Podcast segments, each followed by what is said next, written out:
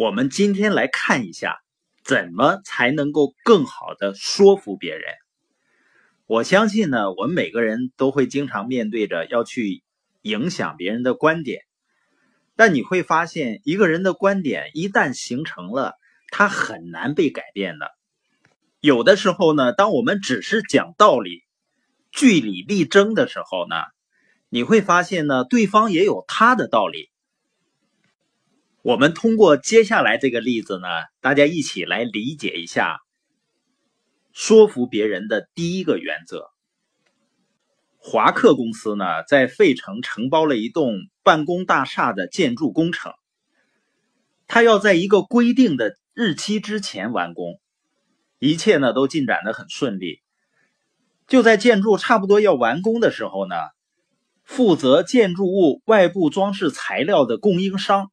突然说呢，他不能按期供应材料了，这样呢，整个建筑工程都会受到影响，是巨额的罚金，惨重的损失。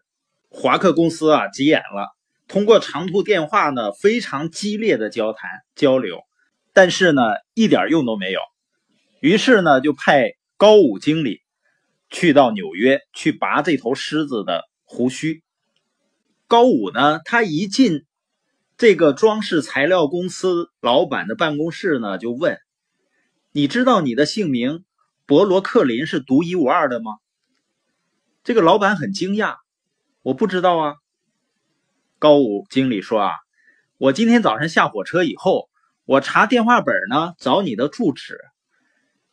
我发现呢，这个电话本里只有一个叫你这个姓名的。”哦，这个老板说：“我从来还不知道呢。”他很有兴趣的查阅电话本，那可不是平常的姓名。老板自豪的说：“我的家庭啊，是差不多两百年前从荷兰迁到纽约来的。”他接着呢谈论他的家庭和他的祖辈。当他说完了呢，高武经理就恭维他有这么大的一个工厂，并且呢比他参观过的几家同样的厂家都要好。高武说：“呢，这是我见过的一家最清洁的铜器工厂。”老板说：“啊，我费了一生的功夫来经营这项事业，我很自豪。你愿意参观一下工厂吗？”在参观的过程中呢，高武经理赞美他的构造系统，并告诉他为什么那看起来比他的几家竞争对手要好，好在哪里。